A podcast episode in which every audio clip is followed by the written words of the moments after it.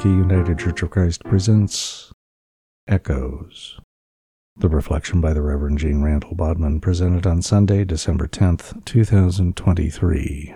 Please pray with me. Holy One of old, be in the speaking and listening this morning, in the meditation of all our hearts, for it is you to whom and for whom our hearts cry out. Amen. History doesn't repeat itself, but it does echo.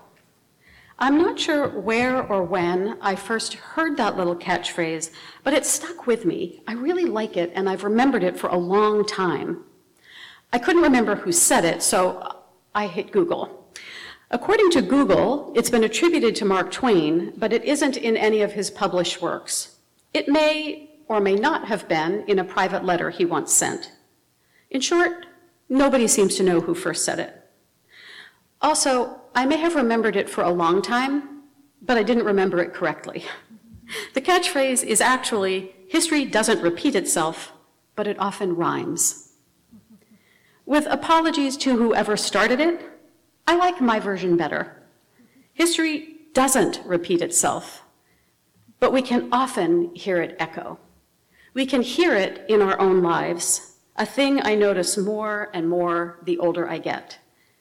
The history of my ancestors echoing in the appearance, the skills, and the quirks of my children, formed as we are by our own encounter with the world we inhabit, but also formed by what we inherit and by what our ancestors encountered. I feel it in my own personal history, echoing as I pull out Christmas decorations and suddenly feel myself tumbling back through the years, through all the other times I have pulled out the same ornaments, heard the same scripture stories, sung the same carols, watched the same set of Christmas movies. Not that we don't add new things at our house, we do. We're not stuck in time, but the celebrations echo down the years. The years when my boys were coming home from college for Christmas for the first time, echoing the first year my brother was away at Cornell, and we all waited so eagerly for him to pull in late at night. Those echoes add poignancy and sweetness, and also depth and meaning, and rich context to life. It's not just this Advent and this Christmas, but all the Advents and Christmases together, illuminating this one. The ones when my mother was alive, when my grandmother was alive, and through their stories and the ways they celebrated, my great grandmother, whom I never met. At choir rehearsal yesterday, we sang a piece that borrows from plain song, that earliest form of church music, which brought echoes to me of a chant choir I once belonged to in New York, and the day I auditioned, shaking in my shoes, sitting in the director's office. It brought back an echo of singing with my college choir, and then an ancient church I once visited in Greece, a church that was built before the split, before the Roman and the Byzantine churches. And then a cathedral I once got to sing in, in Germany, and a visit to a monastery here in Oregon where we went and had evensong with the monks. In the breath between the third and fourth measures, centuries of echoes making that same kind of music filled with beauty and depth, a connection to all those other voices and lives, lives I will never know, and voices I will never personally hear, but still connected. Today's gospel message invites us to hear echoes that fill the few words on the page with depth and connection to events that had happened centuries earlier, and even right back to the very start of the story of God's creation of the world, in the beginning, reassuring Mark's readers and hearers, including us, that the whole story rests in God's goodness. The second echo is of the Israelites' exodus from the wilderness to the promised land, led first by Moses and then by his successor, Joshua, which in Hebrew is Yeshua, Jesus. Jesus, the new Moses, leading new people into freedom in a new era, aimed into the future. A third echo is called up by the words, the voice of one crying in the wilderness. That voice is the voice of promise given by the prophets that God would renew and restore and return Israel to that same promised land after they had been dragged into captivity in Babylon. And that God is sending a new prophet to the captivity of the first century Palestinian Jews. That God will not leave them orphaned. And the message is to us in whatever captivity we are in, whether politically or personally or culturally. God will not leave us orphaned. The people who flocked out to see John the Baptist in the wilderness lived in a world dominated by Roman power, a power almost as complete as the power that Babylon had wielded over the people. They were in a sort of internal displacement, in their own place, on their own land, but unfree. I wonder if they were drawn to John's voice by that ancient echo, that ancient echo of God's promise if they allowed themselves to be lowered into the water in the same way that converts were washed in initiation, because they too were in search of some kind of renewal. They were looking for something beyond the temple and its system of sacrifices for sin. Maybe because Herod is the one who had rebuilt the temple and was holding his power over the leaders of the temple, and Herod was closely tied to Rome. Double sided Rome, which was busy building roads and cities and expanding opportunities for citizenship, enticing people at the top to come in, while at the same time enslaving thousands and making sure that all the riches flowed upward and Romeward, keeping the poor poor and poorer still. The first readers and hearers of the Gospel of Mark were living at about the time of the Jewish revolt against Rome. That conflict and the subsequent destruction of the temple, which Rome wreaked, made everything in their world seem stark and severe, even God forsaken. So they were listening for echoes of God's presence. And these echoes are for us as well. Not that we are living under the arm of, of an oppressive empire, but we are living in a time of deep political division, anger, and animosity. And we are living in a time of war.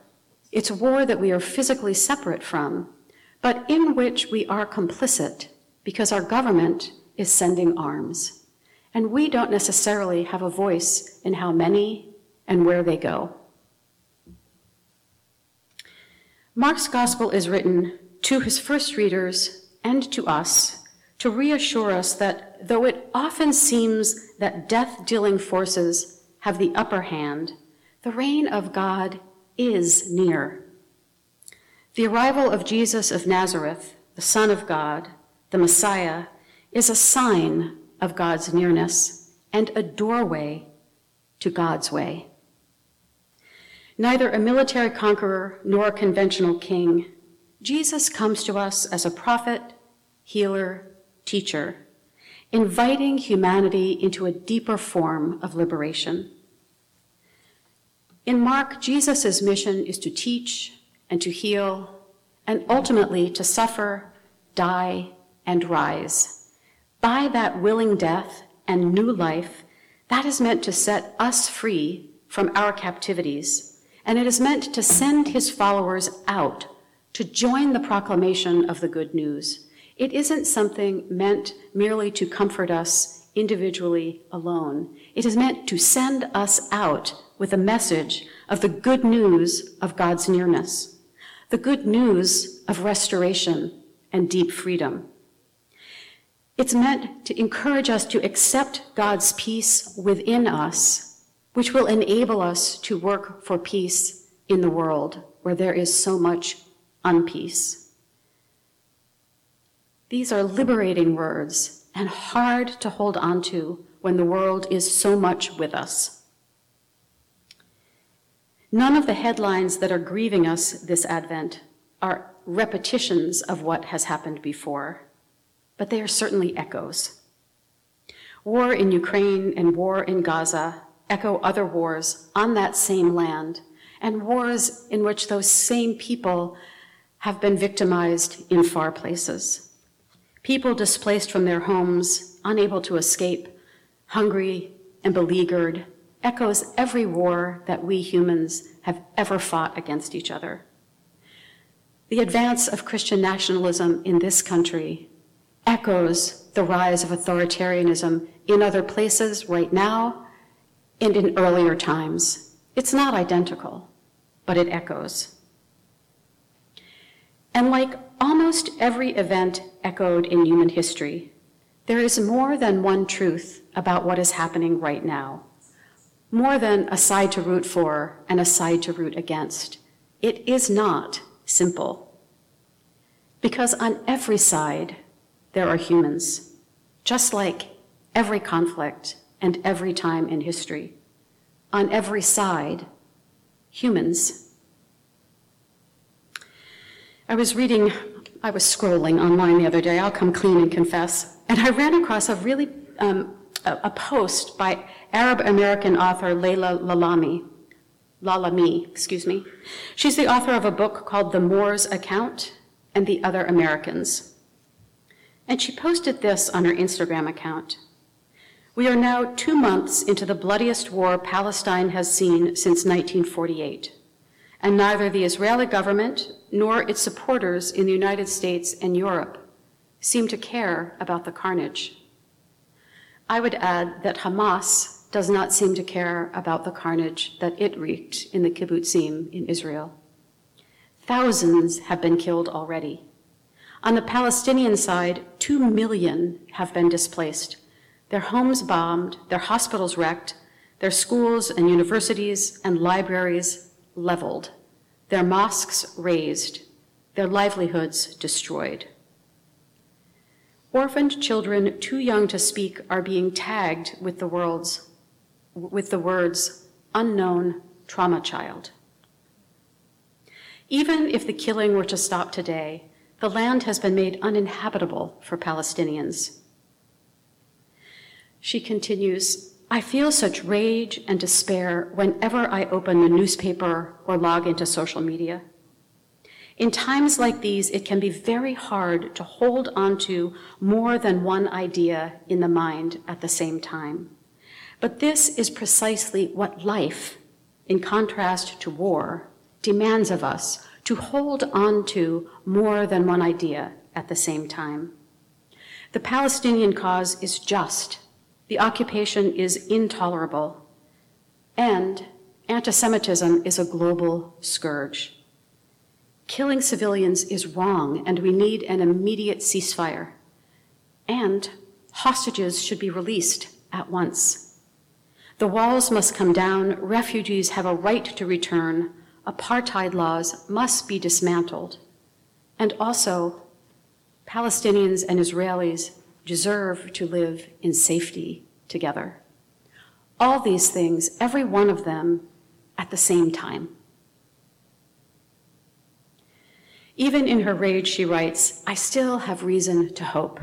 I see solidarity, especially among young Arab, Muslim, and Jewish students on campuses. I see journalists risking their lives to bring us stories.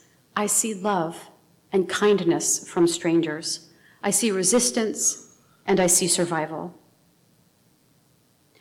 As we listen for echoes of God's voice in this world now, what wilderness should we look to to hear John calling us to repent of the systems that keep this world in the state that it's in?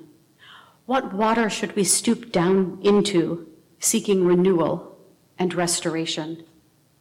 Where do we hear Jesus' teaching echoed, beckoning us forward as part of the good news to the world?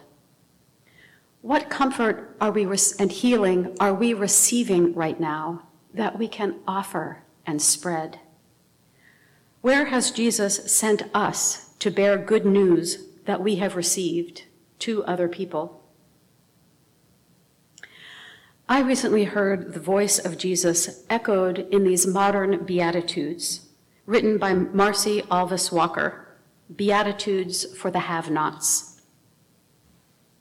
Blessed are the have nots, each and every blessing of heaven, the sunshine, the stars bright, this good earth were made for them, belong to them, and will not abandon them. Blessed are the expelled and the displaced. May they be restored and sheltered with words of welcome. Blessed are the war torn. May they know serenity. Blessed are the bombed and hollowed out. May they be recovered, their names and stories documented and made whole. Blessed are the shell shocked. May they be offered solace and dignity, wrapped in strong arms, kind words, and shared humanity. Blessed are the threatened, harassed, and bullied into silence. May they find their courage to speak. May their voices roar. Blessed are the unjustly vilified. May they be exonerated, their stories believed and returned to them. May they be trusted to decide when and where and how to tell their own stories. Blessed are the walled in and the walled out. May they know that everywhere belongs to them. May their children and their children's children roam free upon an open, unbounded, and borderless earth. You are blessed when you are overwhelmed, weak, and left wordless and breathless, when your calls for love, justice, peace, and freedom are shunned, when your earnest questions are dismissed and made small. Take a deep breath and exhale Go and rest. You are not the first to feel misunderstood, censored, and erased. You are not the first to have your truth undone by fear and ignorance. Many have already walked this path. Like them, your truth will not be extinguished. Your testimony will not be diminished. Know that your earnest striving will widen the path. You have nots will flourish and multiply.